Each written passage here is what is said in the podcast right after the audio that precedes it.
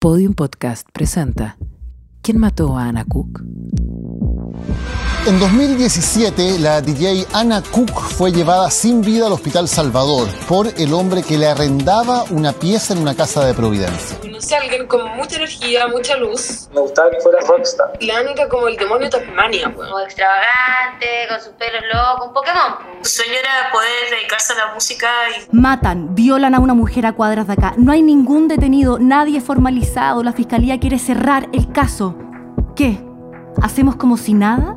Él estaba ahí, él estaba ahí y él vio lo que le hicieron y él sabe. Porque hoy día por primera vez yo siento que me tengo que defender públicamente. Que Ese es el problema, que nadie está acusado de nada.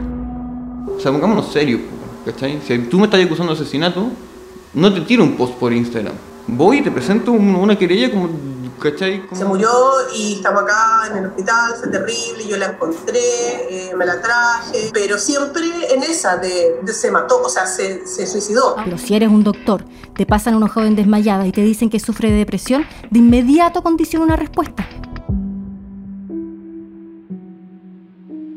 ¿Por qué tiene que haber sido una violación? A la Ana le gustaban las mujeres. Yo te puedo dar fe de que era 200% lo que Ana, no cabe en la cabeza de nadie esa imagen.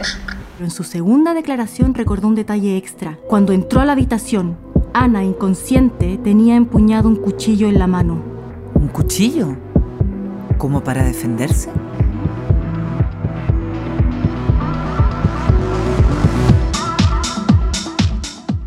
¿Quién mató a Anna Cook? Es un podcast documental escrito por Rodrigo Fluxá.